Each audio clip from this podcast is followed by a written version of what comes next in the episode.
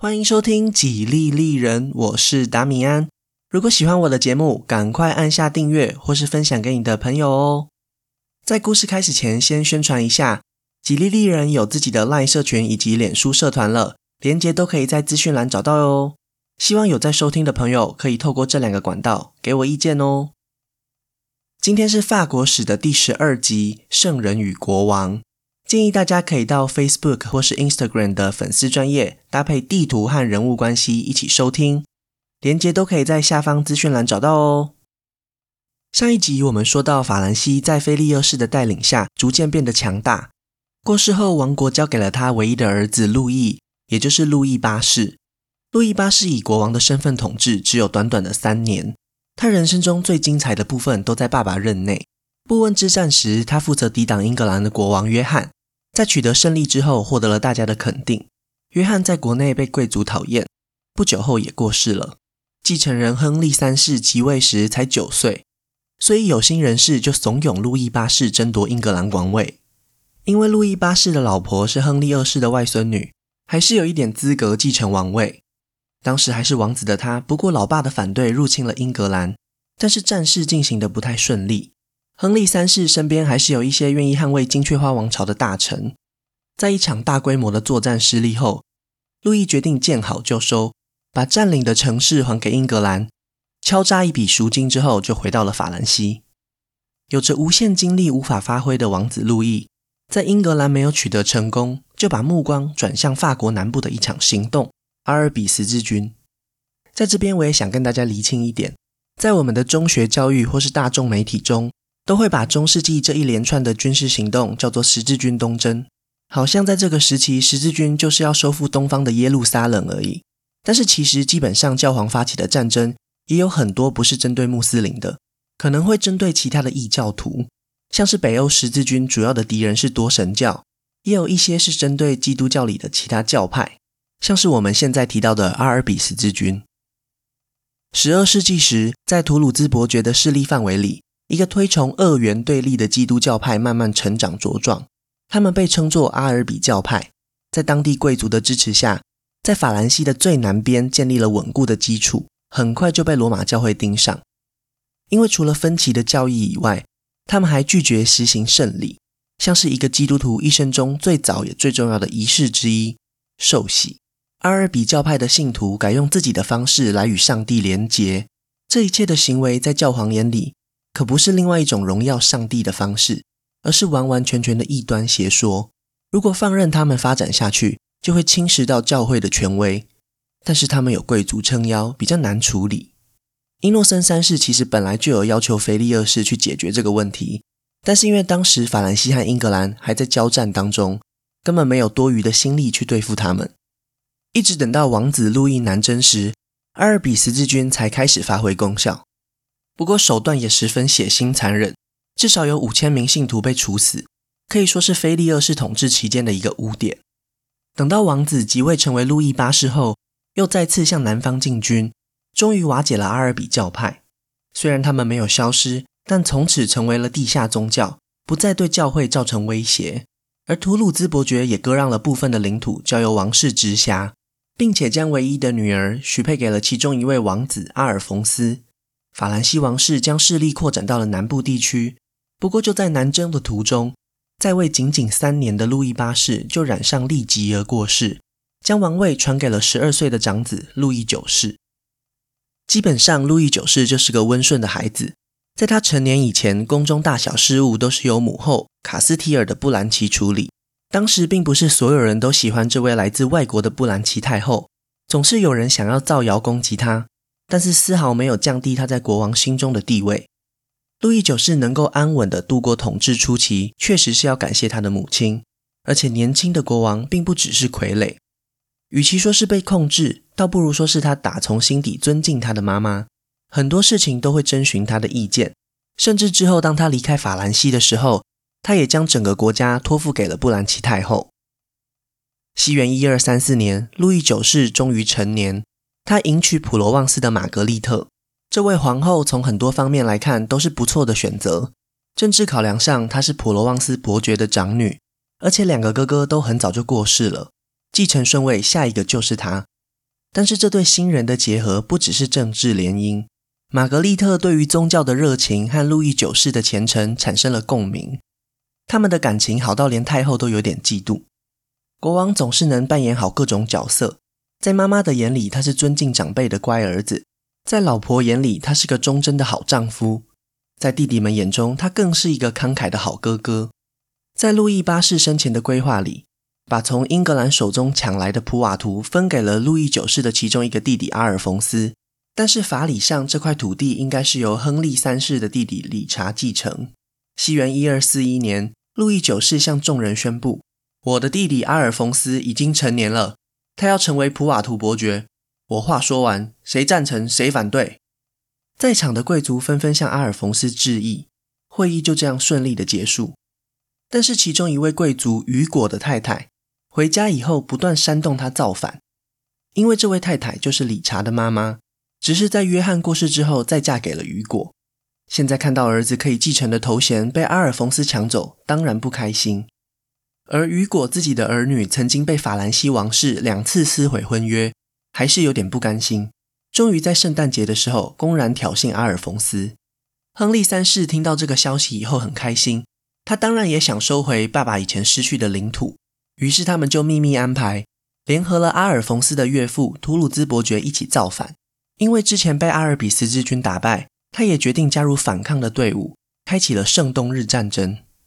不过路易九世从还没亲政开始就已经参与过大大小小的战争，在他的带领下，法兰西军队在泰勒堡击败了叛军的联合部队。阿尔冯斯在哥哥的帮助下也算是坐稳了普瓦图伯爵的位子，等到岳父过世后也继承了图鲁兹伯爵的头衔。虽然路易九世的圣冬日战争完美的结束了，但是他也在这个时候染上痢疾。还记得吗？他的爸爸路易八世就是因为痢疾病死的，所有人都担心他会步上他爸爸的后尘。但是出乎意料的，几个星期后国王就完全康复了，就连没那么虔诚的一般人都会觉得是奇迹了，更何况是几乎宗教狂热的路易九世。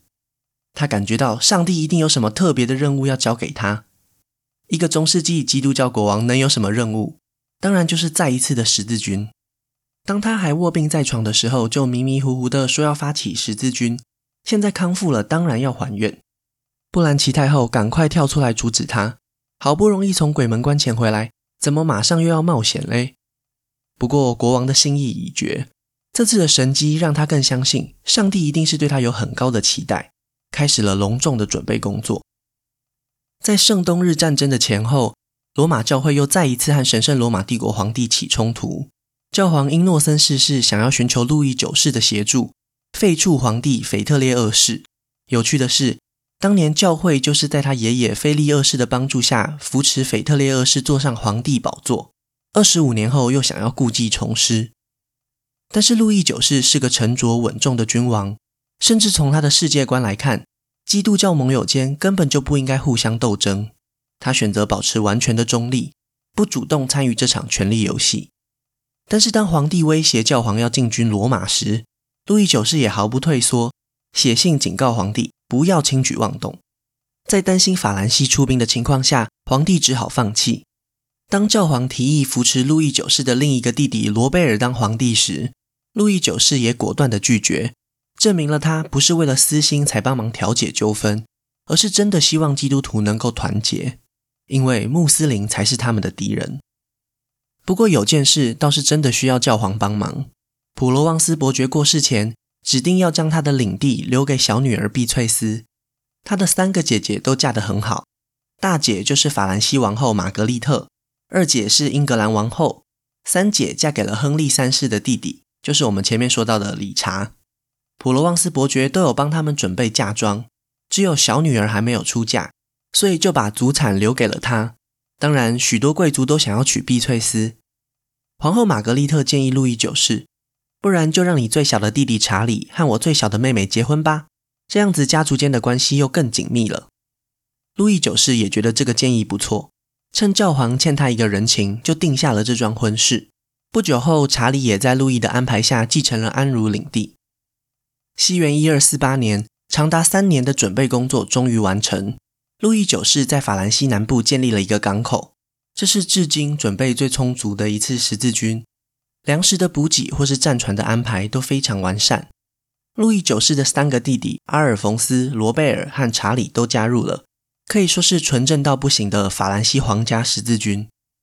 25,000 人的军队，装备精良，士气高昂，在最虔诚的基督教国王的带领下，浩浩荡荡的出发。路易九世对他妈妈的能力很有信心，法兰西王国就交由太后布兰奇负责管理，他只需要专心对付穆斯林就好。十字军前几次失败的原因很多，讲到天亮都讲不完。但是地中海东岸为什么没有办法守住，原因却很明显。因为严格上来讲，那些建立的王国，像是耶路撒冷、安条克等等，都是遥远的飞地。等到消息传回欧洲，敌人早就已经开始行动，更别说要派兵来救援。漫长的路程让基督教势力很难及时提供帮助。这时候的东罗马帝国早已经在前几次的十字军过程中元气大伤，现在也自身难保。如果在北非能够建立一个基地，或是有一个强大的盟友，那就可以有效地保护圣地的安全，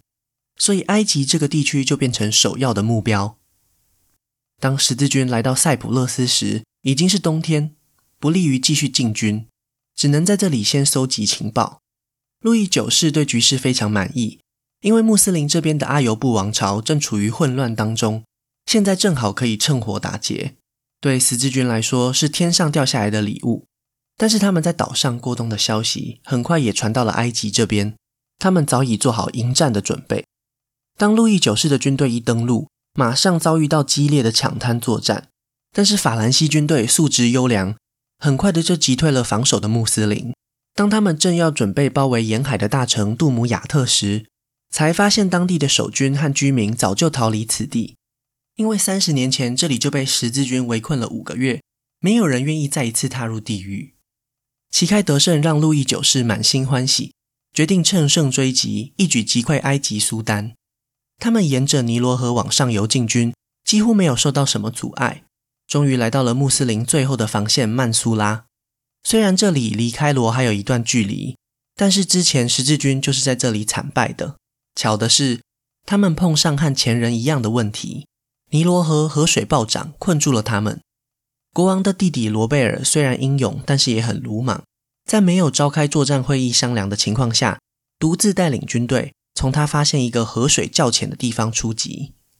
取得优势后，他直接杀进去曼苏拉，就在城市里被敌人团团包围，包含罗贝尔在内的骑士几乎全数战死。路易九世得知这个噩耗后悲痛万分，但是眼下还有大军要等着他指挥。穆斯林壮胆后也决定发动攻击，双方在尼罗河畔血战数小时，最后由十字军险胜。但是众人也开始怀疑是否能撑到开罗了。这个时候的埃及苏丹知道这场战争最终决胜负的关键在哪里，那就是补给。路易九世如果想要长期作战，就一定要从尼罗河口获得补给，只要切断了这条路线，那就是瓮中捉鳖。因为熟悉地形，埃及苏丹很快派人绕过十字军，从后方截断了水路运输。这下子真的是上帝也救不了他了。坚持了3个月后，路易九世下令全军撤退回到杜姆雅特，但一切都已经太迟，他们就像是受伤的猎物，穆斯林紧紧地跟在他们身后，在半路上挡住了这些疲惫不堪的骑士们。为了拯救他幸存的部下，国王只好选择投降。没钱交出赎金的士兵被就地处决，比较有能力的贵族连同国王一起被囚禁起来。但就在此时，马穆路克的军队成功推翻了埃及苏丹。如果十字军晚几个月进攻，也许局势一切都不同了。只可惜这都是美好的想象，现实是这个新对手更讨厌基督徒。他们从旧苏丹手中接过这些法兰西囚犯，更是狮子大开口。路易九世好不容易凑齐了赎金，搭上船后却没有航向法兰西，而是向东前往阿卡，因为他还有许多部下被关在大牢里，他不能就这样丢下他们回国。当路易九世来到阿卡，受到了前所未有的欢迎，他的名声早就在基督教世界里传开来了，所有人都盼望他早日到来。虽然这个时候他身边的军队已经所剩无几，但没有人不被他的风度姿态给感动，百闻不如一见。国王的言行举止确实是基督徒的典范。路易九世知道他现在能力有限，还能做些什么来弥补先前惨痛的失败，他一定会全力以赴。很快的，他动用他带来的资源，重新建立起防御工事，招募有意愿的骑士前来加强防备。但在进行这些工作时，他心里挂念的不是他的国家法兰西，而是那些人在受苦的部下们。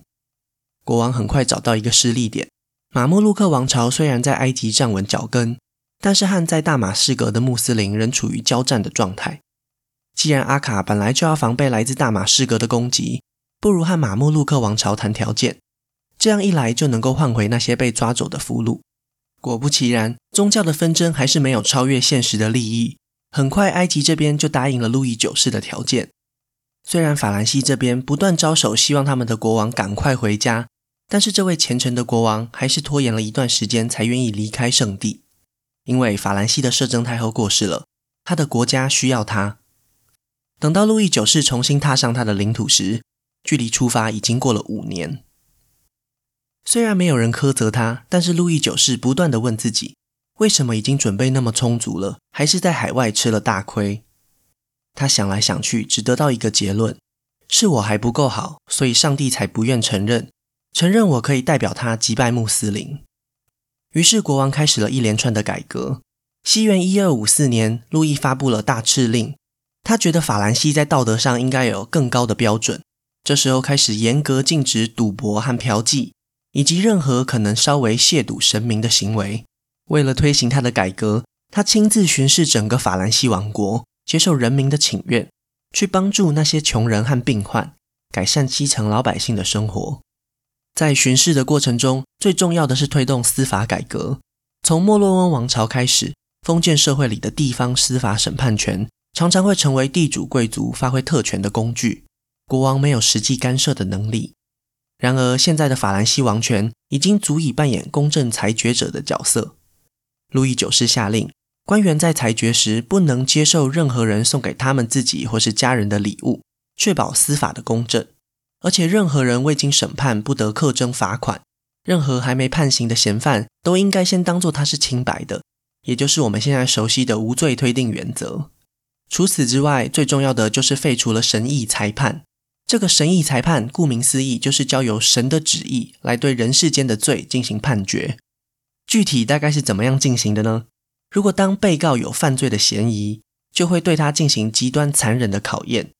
像是施以火刑，直接焚烧被告的身体部位，如果毫发无伤，就表示神认为你是清白的；又或者是直接把被告丢到水里，如果沉下去，就表示你是无辜的；如果浮起来，那就表示你罪孽深重。很多被上帝证明是无辜的被告也就这样溺死了。这种毫无逻辑的司法判决方式，在中世纪就是大家普遍接受的共识。大家还记得虔诚者路易吗？就是那个不小心弄死侄子后悔一辈子的法兰克皇帝。因为他自身的经验，他才大彻大悟，废除了这种残酷的审判。不过后来在西欧，这样的做法又重新流行起来。路易九世再次废除了这种做法，改用证人作证的方式取代了神意裁判。这些司法改革是非常具有进步价值的，虽然还不完全，但已经是往理性的世界大大迈进一步了。就在改革的同一年，路易九世邀请亨利三世圣诞节来到巴黎做客，普罗旺斯四姐妹又齐聚一堂，英法两国最重要的王室成员也在这个时候修补关系，很大程度降低了过去历史恩怨造成的紧张关系。如果换成其他的法兰西国王，英格兰兄弟可能都不知道死好几次了。但是路易九世的心中真的只想要为他的国家带来和平。英法关系的好转促成了几件事情的发生。亨利三世的弟弟理查在哥哥的支持下成为了神圣罗马帝国的皇帝，但是因为理查几乎不会出现在帝国境内，这顶多是个威风的头衔而已，所以法兰西国王也愿意表态支持。接着两国的国王签下了历史性的巴黎合约，法兰西将西南方的部分领土还给英格兰，而英格兰这边要承认他们永远放弃诺曼底、安茹以及普瓦图，算是为过去100年来的纷扰画下了句点。路易九世也趁着这个机会和亚拉冈国王达成领土互换的条约。亚拉冈王国的前身就是以前加洛林时代的巴塞隆纳伯爵，其实他们还占领法兰西最南边的一些领土。路易九世提议，为了让领土管辖方便，以比利牛斯山为界，以北的领土都交给法兰西，以南的领土都归亚拉冈。另外让法兰西王子菲利迎娶亚拉冈的公主伊莎贝拉，为两国的和平加深关系。很多大臣其实不太满意国王的做法，亚拉冈的部分就算了，和英格兰的合约，对方只不过放弃了他们本来就失去的东西而已，送给他们领土，岂不是吃亏了吗？但是这两项外交努力都再次表明了路易九世对和平的渴望，因为这两份合约的共同点在于巩固核心领地的主权，以及减少双方的飞地。飞地指的是和王国并不互相连接的领地，因为飞地更容易造成双方在政治上的摩擦，不利于维持后续的和平。在亨利三世以法兰西封臣的身份宣誓效忠路易九世以后，大宪章的问题又再次被拿出来讨论。这份文件很大的缩限了英格兰国王的权力，但是在教皇的帮助下，亨利三世废止了这份协议。英格兰的贵族不服从这样的决定，闹得不可开交，于是他们就找上了基督教世界的和事佬路易九世。最终他判决这份文件无效，不满的贵族只好接受，可见当时法兰西国王在国际上的声望有多高。但是路易九世并不满足，不管多少人崇敬他，他都不会因此松懈，因为他还有未完成的使命。其实他从耶路撒冷王国回国以后，很快就传来令他振奋的消息，传说中遥远东方的祭司王约翰终于出兵攻打穆斯林，而且取得惊人的战果，几乎没有人能够抵挡他狂风暴雨般的攻势。一直到连基督教城市都遭殃以后，大家才惊讶地发现，这根本就不是什么祭司王，而是蒙古帝国的第三次西征。路易九世想要说服蒙古人改信基督教，但这一切想也知道是徒劳无功的尝试。而且第三次西征在蒙古大汗蒙哥过世以后就结束了，马穆路克王朝击败了残存的蒙古势力，又再次侵袭了十字军领地。路易九世知道除了他之外再也没有人可以指望。西元1270年，不顾众人的反对，已经55岁的国王精心准备了多年以后，又再次卷土重来。这次的准备甚至比20年前更加充足。为了帮助十字军，他在5年前同意让弟弟查理入主西西里王国。他和英格兰以及亚拉冈的交情让他足以号召基督教诸王一起进攻穆斯林。不过亨利三世还没出发就退出，改派王子爱德华出征，并没有在约定的时间内赶到，而且亚拉冈的船队在途中失事。不过这一切还是没有让路易九世停下脚步，因为这本来就是属于他的圣战。查理在成为西西里国王后仍不满足，他骨子里跟哥哥完全是相反的人，十字军对他来说只有利益。他透过3寸不烂之舌说服了国王，让军队先出发去征服突尼西亚的穆斯林，这样一来他就能扩大自己的势力范围。路易九世觉得既然都是穆斯林，先打下这个目标再进攻埃及也不迟，就同意了这个计划。剩下的北非对想步入天堂的十字军来说根本就是地狱，酷暑、蚊虫再加上缺乏干净的水，疾病很快就在军中爆发。路易和他的2个王子都相继病倒，等到查理赶来和哥哥会合的时候，国王早已经驾崩。他死前还用干燥的双唇喊着最后一声耶路撒冷。路易九世几乎可以说是中世纪欧洲基督教君王的典范，温和、公正、虔诚、节俭，所有你能想到基督徒推崇的品德都可以在他身上找到。而在他个人的认知里，基督徒的身份更在国王之上。如果以现代的标准，可能会认为国王当成这样，你干脆出家去修道院当神职人员好了。